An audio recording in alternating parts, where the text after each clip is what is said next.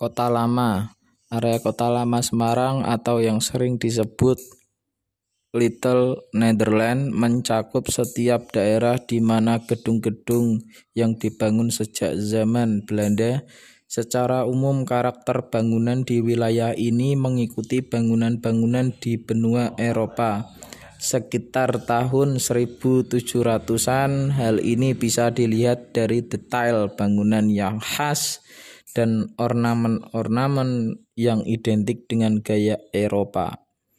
Seperti ukuran pintu dan jendela yang luar biasa besar, penggunaan kaca-kaca berwarna, bentuk atap yang unik, sampai adanya ruang bawah tanah. Dari segi tata kota, wilayah ini dibuat memusat dengan gereja belenduk dan kantor-kantor pemerintahan sebagai pusatnya